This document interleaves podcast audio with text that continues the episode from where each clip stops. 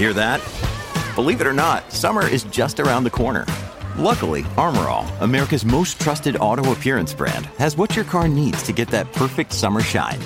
Plus, now through May 31st, we'll give you $5 for every 20 you spend on Armor All products. That means car wash pods, protectant, tire shine, you name it. Find out how to get your $5 rebate at armorall.com. Armor All, less work, more clean. Terms apply. Big stories, big guests, the big picture. Afternoons with Rob Breckenridge. Weekdays 1230 to 3, 770 CHQR.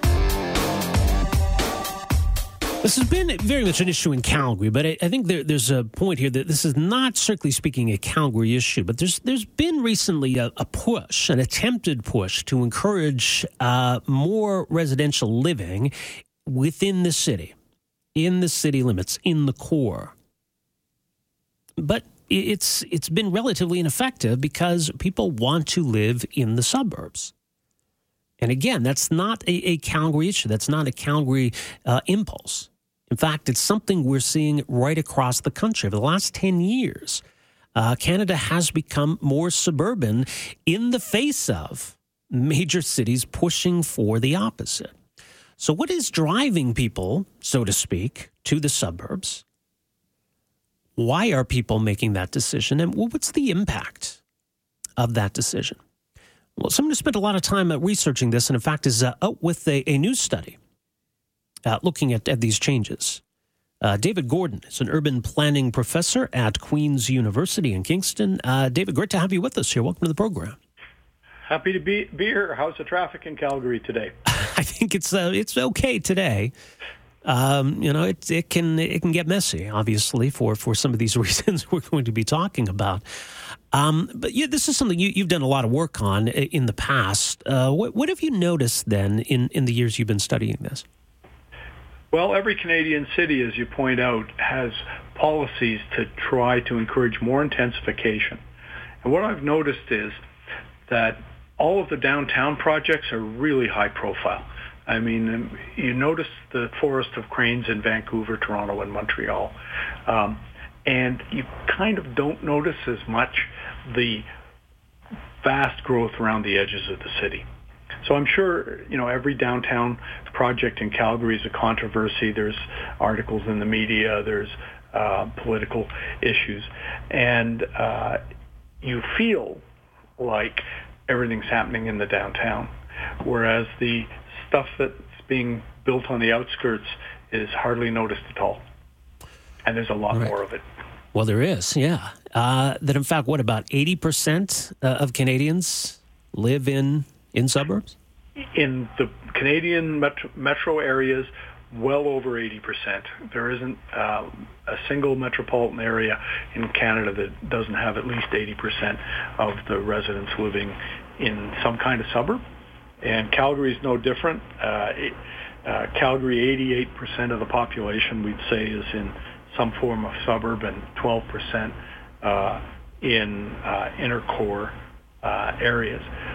That's not what concerns me. What concerns me is the growth patterns uh, across the country, where it's great. There's new development in downtown Calgary, um, and there's some great work being done in uh, Calgary. I'd say, you know, the Bridges project around the old hospital site, mm-hmm. the East Village is a great piece of work. I'm very impressed with the plans for uh, Garrison Woods and uh, Currie Barracks, and I think it's a tremendous new plan for the Calgary uh, West Campus of the university. But there's so much more happening on the edge. Need many, many more projects like the ones I just mentioned in the cores of the city, and you um, need um, more intense development and closer to the transit system uh, on the edges. And this is something we see in every city across Canada, but Calgary is uh, one of the ones with the most growth in the suburbs. In fact, it's the most growth in the suburbs of any of the six big cities. So what's driving it? I mean, you know, cost is, is clearly one factor. That that living in the inner city and more established neighborhoods in, in Calgary, it, it costs more than, than living in the outskirts or living in some of these these more suburban neighborhoods. So is it simply a matter of cost, or is there a lot more going on here? Well, it, there is both cost and congestion problems. So, I mean, who wouldn't prefer to drive a car on an uncongested highway and across empty bridges into uh, a big city's core. But we can't do that anymore. You know, Calgary's made it to the big time. It, it's over a million people now, and there are no cities of a million people that work just with automobiles. Um, it, it got a bit of a jump on places like Ottawa uh, in putting in uh, transit early, but the transit is just now being used to more effect and, and more development around the edges. So we're seeing uh, uh, a slow change from the post-war period where uh, the, the national government encouraged uh, housing for veterans uh, after the war to be uh, homes for heroes and single detached ho- homes. And we thought this would work for everybody, but it turns out as our cities got bigger, uh, you just can't do it with single detached homes and everybody driving the automobile.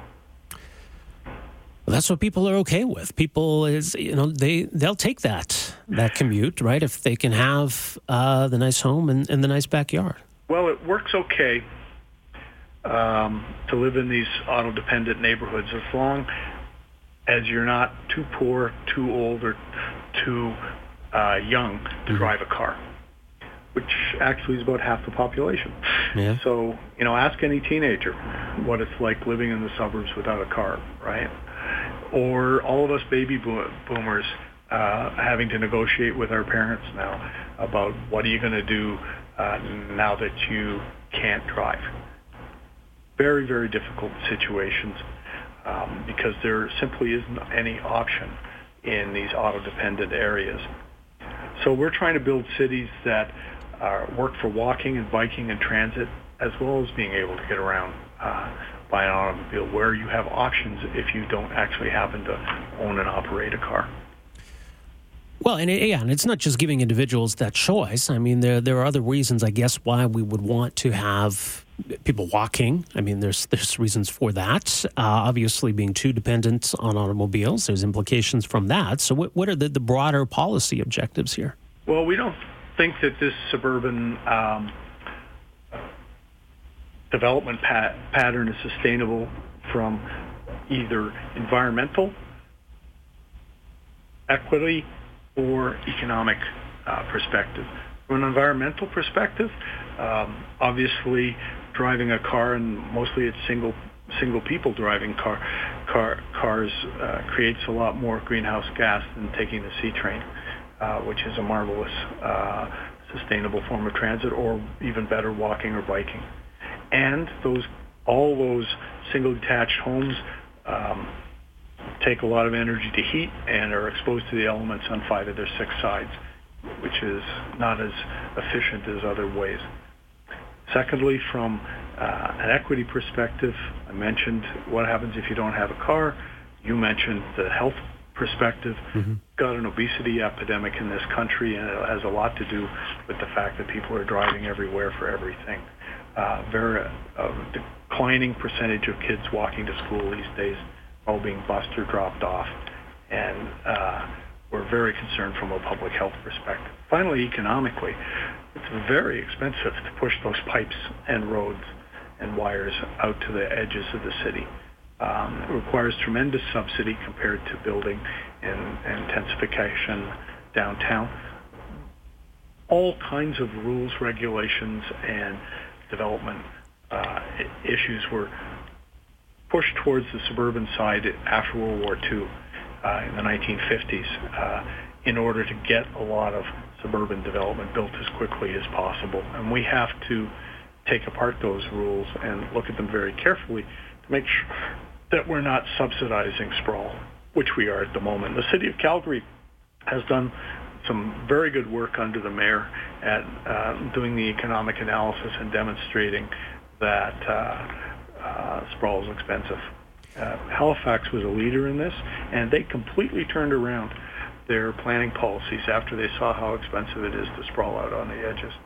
Well, I, I, guess the problem is these cities are competing with surrounding communities. Obviously, the 905 around Toronto, that, that that's a choice people have. Um, you know, Edmonton's got a number of communities around it. Calgary has a few, maybe not as, as many as some cities, but Airdrie, Okotoks, Cochrane, High River. Um, so even if, if Calgary goes in another direction, people who, who want that lifestyle still still have that choice. So aren't, aren't cities competing with these bedroom communities to some extent? Well, the best organized uh, cities like Calgary have uh, push keep pushing their boundaries out around the edge so they control their fates um, and have uh, better ch- chance to regulate this uh, work.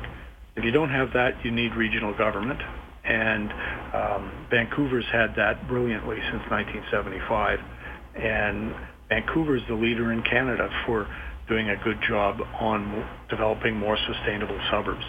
When my students go to Vancouver, I tell them, yeah, sure, go look at the beautiful buildings downtown and the seawall and False Creek. But what you really have to go out and look at is the great job that Vancouver region has done with building downtown nodes in places like Richmond, Surrey City Centre, New Westminster, Burnaby.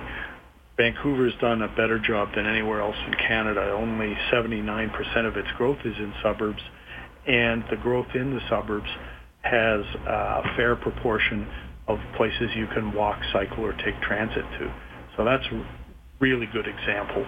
Well, sure. I mean, Vancouver is also Vancouver, and uh, it's not realistic for, for the vast majority of Canadians to own a home in Vancouver. So, it, it, you know, I don't know. I mean, it almost seems like a moot point just because of everything else Vancouver's dealing with. Well, you know, Vancouver's doing a ha, had to uh, do a good job on its suburbs. It sprawled a lot in the 70s and 60s too, uh, but they, you know, because of the mountains, they just ran out of land. Mm-hmm. So they, you know, have to do a better job at it. So, um, and uh, Toronto's got a pretty good growth plan, um, but it it takes years for these things to truly uh, bite. And Montreal, for example, just had an award-winning regional plan approved in 2012. Just off the interview with the Montreal folks saying, yeah, the Vancouver people got a 40-year jump on you. Be looking for results uh, uh, right away because this thing is a super tanker that uh, changes direction very slowly. Well, I guess not only that, but with more and more Canadians living in suburbs, does that become almost a, a, political powerful block that if, if that's where the vast majority of people live and they like living there, does that make it politically difficult to, to bring in policies that, that would challenge that status quo? Certainly, and the political analysts got to this before uh, many of the other uh, journalists in the country. Um, and uh, certainly Mr. Harper's crew understood this very well. And uh, you know, you win elections in Canada by winning the suburbs of the major cities because um, there's so so much of them, and you have to be careful not to permit the kind of behavior where you drive a wedge between um, the people living in the active core and the um, and the suburbs. Um, you all of this discussion about the war on bicycle lanes being a war on the car uh, is not very helpful. So Calgary's doing some great work right now, uh, making their downtown uh, more sustainable, um, and that in no way threatens um, current or future suburban residents. Want to read more of the research. Uh, the website is canadiansuburbs.ca. Uh, Professor Gordon, thanks for joining us here today. Appreciate this. It's a pleasure, and I hope everybody has a easy drive home tonight. I guess we'll see. Fingers crossed. Thanks, David. Uh, David Gordon, urban planning and professor at Queen's University, canadiansuburbs.ca. An update on his working paper, Suburban Nation, estimating the size of Canada's suburban population. Uh, his first round of research looked at 1996 to 2006. Uh, the latest research looks at 2006 to uh, 2016, and that number has increased from 67.5% to 86% of the population living in suburbs compared to 14% in active core neighborhoods. So that's looking at, at Canada's metropolitan uh, dwellers. Afternoons with Rob Breckenridge, starting at 1230 on News Talk 770 Calgary.